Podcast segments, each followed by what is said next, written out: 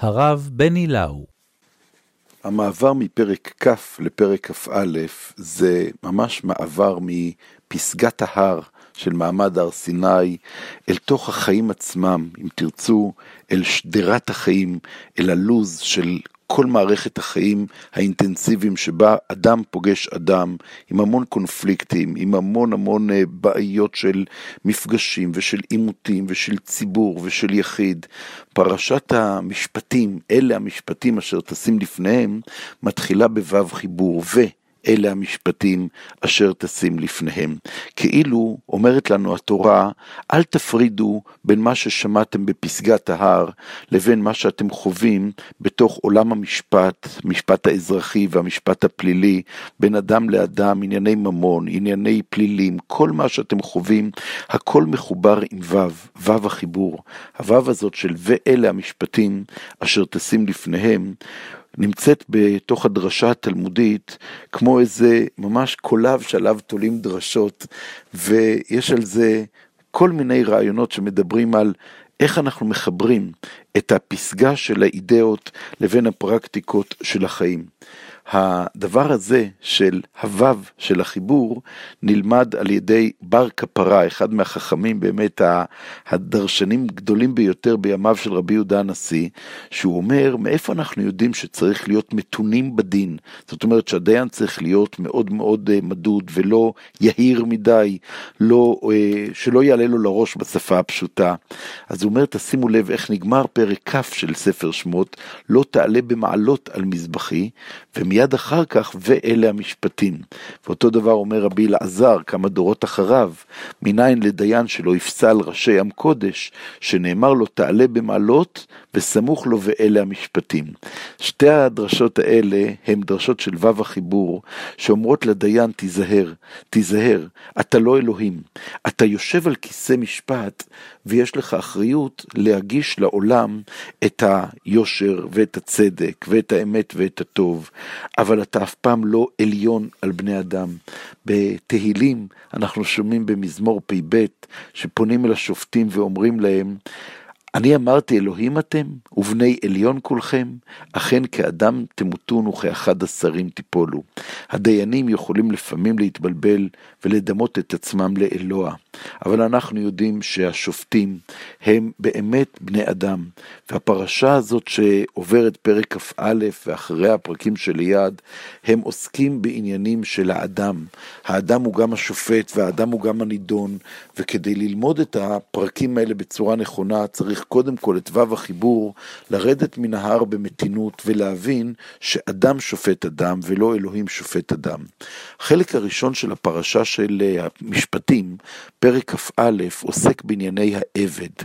צריך לומר כבר אה, ככה ברעיון הזה, זה לא שהתורה מטפחת את העבדים, אלא שהתורה מודעת לזה שהעבדות קיימת בעולם. העבדות קיימת בעולם, בכל העולם של תקופה מקראית, והתפקיד של המקרא זה לעדן את האדם.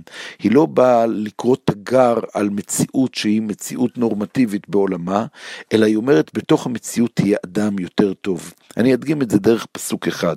אומרת התורה, כאן אצלנו בפרק, וכי יכה איש את עבדו את אמתו בשבט, ומת תחת ידו, נקום ינקם. אך אם יום או יומיים יעמוד, לא יוקם, כי כספו הוא. איך, מפאר, איך מבארים את הפסוק הזה. אז קודם כל צריך לומר שיש פה אדם שמכה את עבדו בשבט. המילה בשבט זה לא סתם מקל, אלא זוהי ענישה שמענישים על ידי כלי ענישה. אומר הרשב"ם, נכדו של רש"י בפירוש שלו, בדבר שאדם רגיל להכות את עבדו להוכיחו. אבל בכלי אחר כמו חרב, אפילו מיד לאחר יום או יומיים ימות חייו מיתה, שזו דרך רציחה. מה פירוש? מה הוא מתכוון לומר? תקופה היא, תקופה מקראית, אדם היה מחנך, מעצב את ילדיו, את משרתיו, את עבדיו, גם בדרך של הכאה. מאוד לא פוליטיקלי קורקט היום לדבר על הכאת ילדים או על הכאת תלמידים, אבל בתקופה שלהם זה היה בוודאי עניין נורמטיבי, ללא שום חריגה. והיה לזה את הכלי המיוחד שלו, כלי המיוחד שנקרא השבט. וזה, כמו שאנחנו אומרים, שחוסך שבטו, שונא בנו. מה שאומרת לנו התורה זה דבר נורא מעניין.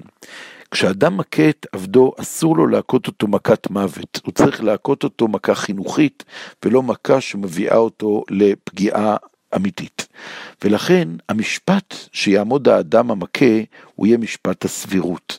אם הוא היכה מכה קשה, מכה עד מוות, אז הוא ייענש. נקום יינקם, אומרת התורה. זה ביטוי מאוד חריף ומאוד חריג, שאומר בעצם במלוא העוצמה כמה התורה אוסרת על האדם אלימות שהיא אה, כלפי הזולת, והעבד בכלל הזולת.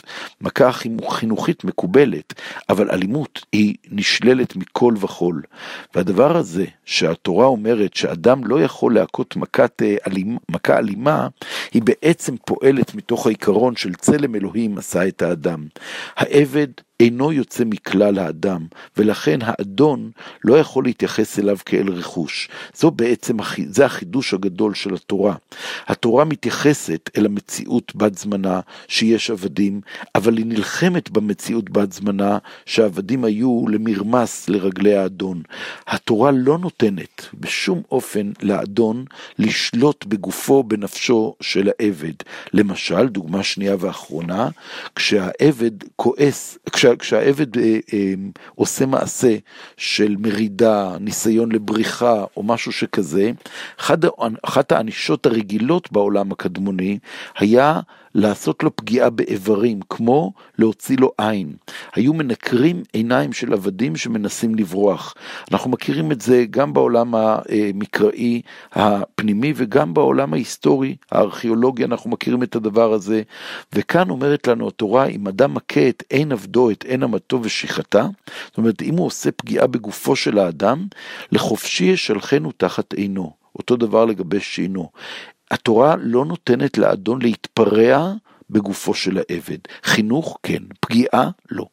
המאבק נגד העבדות עבר תהליכים כל כך גדולים. העולם המודרני התמודד עם התופעות החלופיות לעבדות, כמו תנאי העסקה מחפירים לאנשים שקופים, עובדי קבלן וכל הסוגים האלה של אנשים שלא רואים אותם. והתורה אומרת לנו, רואים כל בן אדם. כל בן אדם שייך למשפחת האדם, ואם אני אסיים בדברי איוב בפרק ל"א, יש קריאת כיוון שמשלימה את דברי התורה. כך אומר איוב, אם אמאס משפט עבדי ואמתי בריבם עמדי, ומה אעשה כי יקום אל, וכי יפקוד מה אשיבנו? הלא בבטן עושני עשהו, ויכוננו ברחם אחד. כולנו, כולנו, כל בני האדם, קרוצים מאותו חומר, וכולנו בהשראה אחת מאותה רוח.